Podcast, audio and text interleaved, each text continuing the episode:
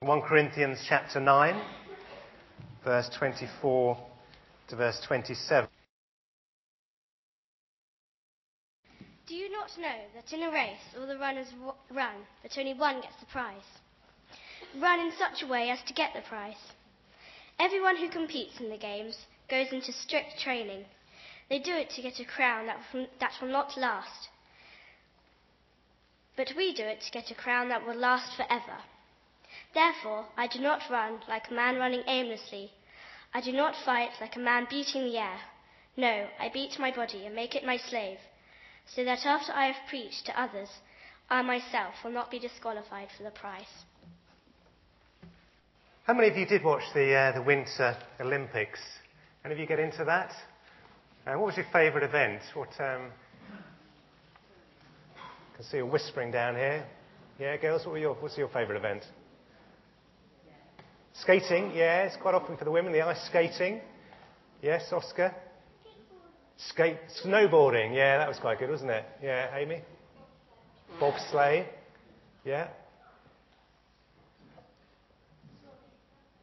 Sorry? Swimming. Didn't see much swimming myself. It's more usually the Olymp- Summer Olympics, isn't it? Swimming. Yeah, I like the sw- swimming. Um, yeah.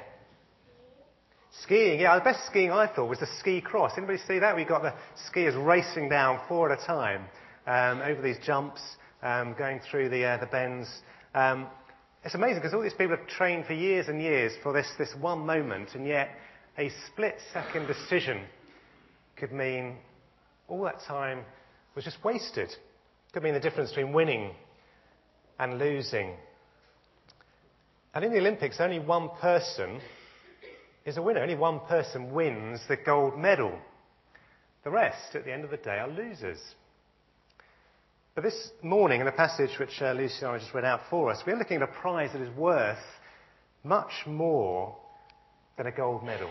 This prize is described here as a crown that will last forever. And it's a prize that all of us here can win. Well, we're going to look at what it means when it says here in this passage, run in such a way as to get the prize. Because we are warned that there'll be winners and there'll be losers. And so we're going to look at in this passage in these next few minutes is how can we avoid being a loser and instead be a winner? So we're going to start by looking at the losers, the ones who miss out on the prize. And the first category of losers are those who don't train. Says here, everyone who competes in the games goes into strict training. In other words, if you don't go into strict training, you're not going to win the prize. Remember the drama at the beginning of the service? The guy, Ben, panted, ran out of breath, and collapsed on the floor. Basically, he hadn't done any training. There were more interesting things for him to be doing than training. And I'd just like to show you an extract from the Christianity Explored course now. Hopefully, this one will work. Um, this is, uh, the course is presented by Rico Tice of uh, All Souls Church in Langham Place. It's the one we use for our, our courses, which we run regularly. And he's uh, very much into his rugby. Uh, there's no prize for guessing what position he plays when you see him. Um, but let's see what he says about the importance of training.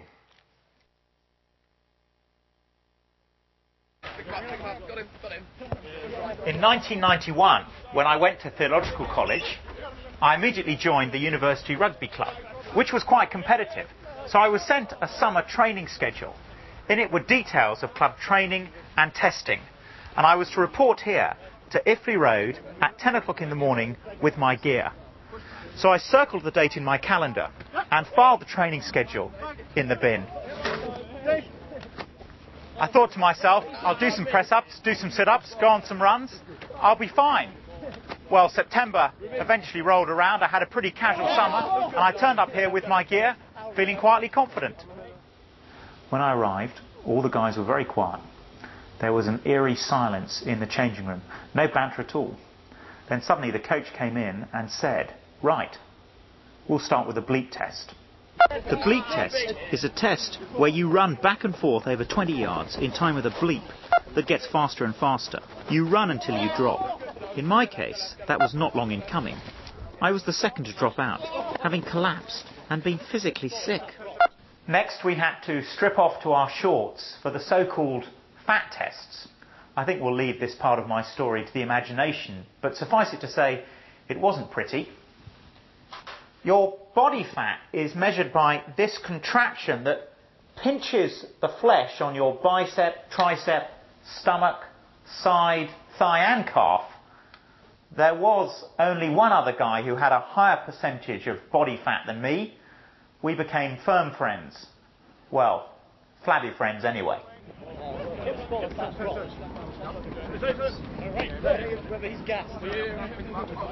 The results of all these tests were recorded and publicly announced.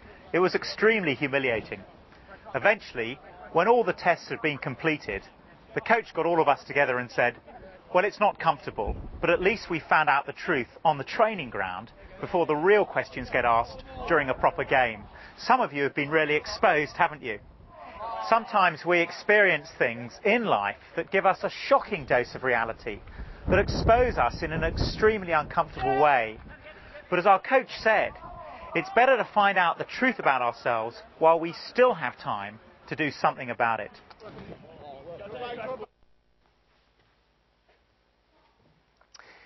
Well, in that video, um, Rico Tice uh, said he was given a training manual. Um, but what did he do with it? What did he do with that training manual he was given to take away and practice over the summer. Any young guys remember what he did with it? What did he do with that training manual? Yes, yeah. He threw it in the bin, didn't he? He threw it in the bin. He thought, do a few push-ups, go on a few runs, and he'll be all right. I'm not quite sure what's wrong with that. It seems to keep me okay. But when it came to it, he said he was found, he was found out. He was found to be pretty unfit. As he said at the end, they're better to be found out on the training pitch than in a real match. And in many ways, life on this earth is a training pitch. It's a training pitch for the life to come when we die. That's not to say that you can't become a Christian just before you die, because remember we looked at a couple of weeks ago when we looked at the thief on the cross, somebody who gave his life to Jesus just before he died, who trusted in Jesus that his death was sufficient for him to have eternal life. But however early or late in our lives that we make that decision, I hope many of you younger guys have made that decision already. I hope many of you are thinking about um, being baptized at some stage. We don't simply stop and say, right, I've made the decision, now I'm okay. Now I don't need to do anything. I can chuck the training manual in the bin. Because we're called by God to grow in our faith day by day. Like a rugby player, when he starts to get to 30 or whatever, um, starts to go downhill, age creeps in, and however much training he does, he won't be able to stay at the top of his game. But as Christians, we can grow in our faith right up until the point we die. And the question is, how do we train ourselves, though, to, to be more godly, to be more like Jesus Christ? In the video Rico showed, he used a training manual, which he threw in the bin, as we've said.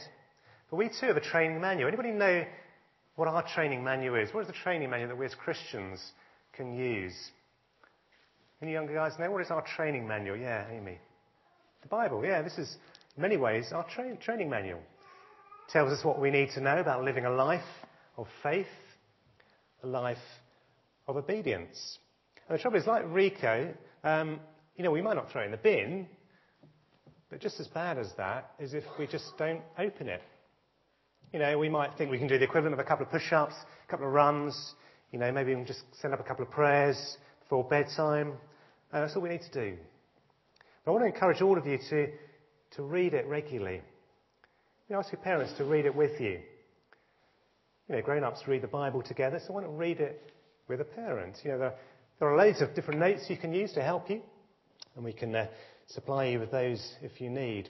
But the thing about training is, is that it requires what's called discipline. And that means we do it even when there are times when we just don't really feel like it, a bit tired. And I guess we're all tempted at times to think, you know, unless I feel like doing it, I'm just, there's no point doing it. But if you ask the best athletes, you know, every time they went out training, did they really feel like doing it? You know, they'll say, well, no, not every time. But sometimes I really didn't want to do it. But they knew if I was going to win that prize, if I was going to get that gold medal, I had to go and train regularly. And it's the same for us as Christians. We need to meet with other Christians. We need to read the Bible. We need to pray, even when we don't really feel like it. So losers are those who don't train. Secondly, those losers are those who run for the wrong prize. Verse 25 says, Everyone who competes in the games goes into strict training. They do it to get a crown that will not last, but we do it to get a crown that will last forever. They do it to get, to get a crown that will not last. What is a crown that won't last? Remember the drama again? Remember the, uh, the other athlete, Jordan, who came running up? He saw the crowd taking photos and he enjoyed the fame. He enjoyed being a celebrity. He thought that was, that was cool. But then the vow came past, past him at the finishing line and took the prize, took the trophy. And suddenly he was forgotten about. Nobody's interested in him anymore. He was no longer a winner. They focused their attention on someone else. He was famous for a while, but that just disappeared. At this point, I just want to ask um, John, I don't know how many of you know John. Um, he's, uh, he and his family have been coming here um, recently. Um, he's normally the one doing the, uh, the questioning, um, but we're going to reverse the tables this time. He's a keen sportsman, um, but he's also a Christian. And uh, however, there was a time when, when he wasn't, when he was pursuing the wrong prize, a crown that didn't last. So, John, tell us, probably not easy to, uh, to guess what your favourite sport is. I wasn't really uh, built for any lithe, uh, skillful sports. Rugby union was. Rug- Uh, rugby was union, yeah, yeah. yeah. We can see by the size of your biceps. I'm sure um, our boys I, wish. I yeah. completely empathise with uh, Rico Tice because, uh, like him, I wasn't uh, too hot on the older fat uh, tests either. So, No, yeah, no, so I don't yeah. don't build me up too much.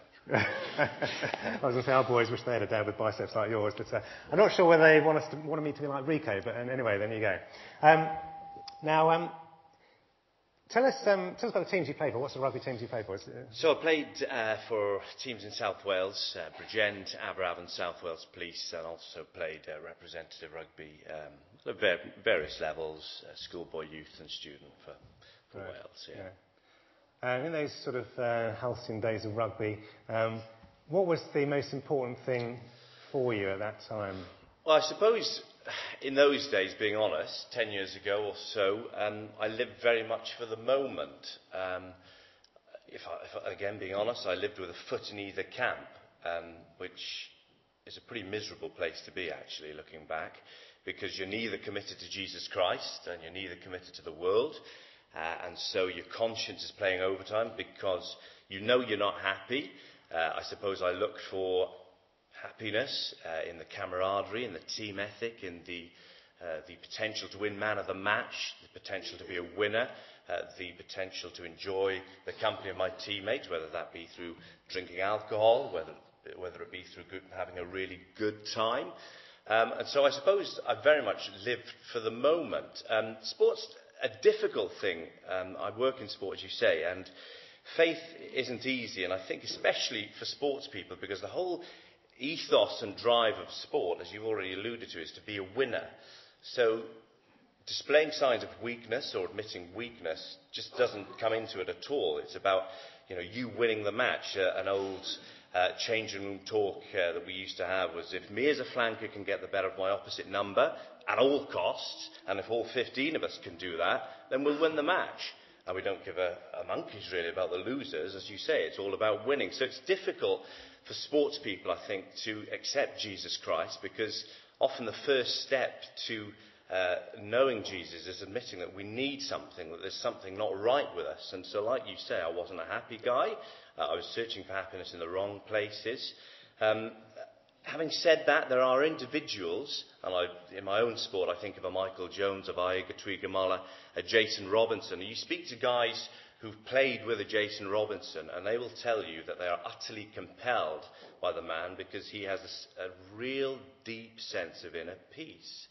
And that comes from the whole Christians in sport ethic, which is playing your sport for Jesus Christ, which I, I probably never did, actually. Mm-hmm. So what, what has changed for you now? Obviously, you're still keen on your sport, you're keen on your rugby, um, but what is different for you now? And is that, is that any better? Yeah, I suppose um, in, in a way I wish I was playing rugby now uh, because I, think my outlook is, is, is much different. I suppose when I was playing, I very much looked in the mirror. It was about looking in. Um, whereas in the last few years, I'm glad to say that Jesus has taught me to look out and to look up. And so rather than living for the moment, I can honestly say that my goal is, is heaven. And, and I believe that when I'm six foot under, that's graduation day for me.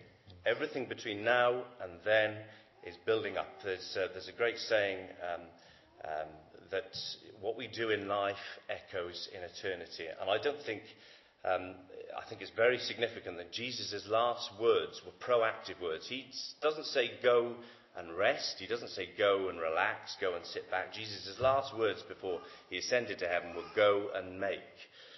And so that's the personal challenge for me. Um, it's, it's living for Jesus, but aiming for heaven, but taking as many people with us as possible. Paul says in Romans, doesn't he, uh, uh, that endurance produces character and character produces hope. Um, and Jesus wants us to endure, and it is like running a marathon. You know, life can be tough. Sometimes you think you don't understand why things happen, you don't understand why you feel the way you do, but Jesus encourages us to endure. And that produces character, he shapes our character, and that produces hope. And I just have a real sense that this village and this country really needs people who have the hope of Jesus Christ within them. I really do. I see it every day at work. Um, and I just feel that need for people to have that big, deep inner void filled. And um, for me, the only one who could fill that is Jesus Christ. Thank God. Thanks very much, John. If you want to hear more from John, he's the after dinner speaker at our curry night coming up on Tuesday week. So do sign up and invite your friends along to that. There are lots of wrong prizes we can run for. Um, there are those that God tells us are wrong, but there are also those which in themselves, as we've said, are not wrong, but um, it's when we make them more important than God. Sport's a great thing. Um, as John was saying, I love it. Mikey and uh, as they were saying, they love it as well. They, they play, they pray, and they say. But when it becomes more important to us than God, then, then we have a problem. Um, and we could say the same about a lot of things. So a loser, getting back to what a loser is, is someone who runs without training, somebody who runs for the wrong prize. Um, but also it says here, somebody who runs without a goal. Somebody who doesn't know what they are running for. As verse 26 says, therefore I don't run like a man running aimlessly. I don't fight like a man beating the air. To run aimlessly is to run without an aim, to, to run without a goal, without knowing where you're heading. Have you guys seen the film Forrest Gump? And remember, he went, just went running. Um, for three and a half years, he went running. Uh, I think there's a picture coming up the bottom there of what he looked like after three and a half years. Um, no particular goal, just kept running. And you may say, well, that seems pretty stupid. What would you want to do, do that for? Um, but I think it's also easy for many of us to do that in our Christian lives. You know, for days and weeks to go by and to wonder, well, where do they go? What, what, do we do with that time? What did I actually do during that time that was particularly meaningful? Know, if my aim in life is to become more like Jesus, then what did I do to achieve that aim? If we're running with an aim, then we're giving our all for Jesus. Well, we've said enough about the losers. Let's come on to the winners as we finish. Um, in many ways, to be a winner is to be the opposite of what we've talked about. It's somebody who, who does train hard, who is disciplined, uh, who does run for the right prize, who runs with purpose. And the question, of course, is what is that right prize? And what's so special about it that makes it worth training for and running hard for? Well, the way Paul answers this question is by first contrasting the different prizes. There's the prize the athlete wins, who puts in years of training. And in that case, there's only one winner. the one who gets the gold medal. That is the one who gets the fame of being best in the world at his particular event. That's a fame, as we've said, that just disappears quickly, as we saw in the drama. People move on to somebody who's the next best. Then there's the crown that lasts forever, not just for this lifetime. That crown is eternal life, living with Jesus forever in the new earth, the new heaven. No death, no pain, no crying, Hallelujah. And we're running for that. We're running for eternal life. But to understand what eternal life will be like, let's just turn to 2 Timothy. I think it'll come up on the board, actually, the verse. Uh, 2 Timothy 4, verse 8 says, Now there is in store for me the crown of righteousness, which the Lord, the righteous judge, will award to me on that day. And not only to me, but also to all who have longed for his appearing. What is a crown of righteousness? Well, it's in some ways like a crown of perfection. You know, in this life we sin, we repent, God forgives us, and hopefully we sin less as we go through life. But when one day we see God face to face, we will be like him, it tells us in the Bible. We'll be without sin. And that's such an amazing prize that why would we not want to, to aim for that prize? All we need to do to win it and not be disqualified is to keep trusting in God, to keep obeying Him. He's the one who saved us. He's the one who's given us the strength by His Holy Spirit to, to persevere. The way, the way in which we run the race shows us in whom we trust. Is it in God? Or is it in ourselves?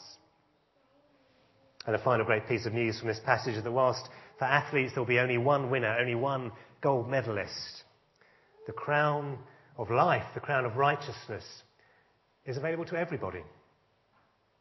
Every one of you here this morning. And if you haven't yet accepted that gift from God, can I just urge you to, to do it before it's too late? That is the crown that lasts.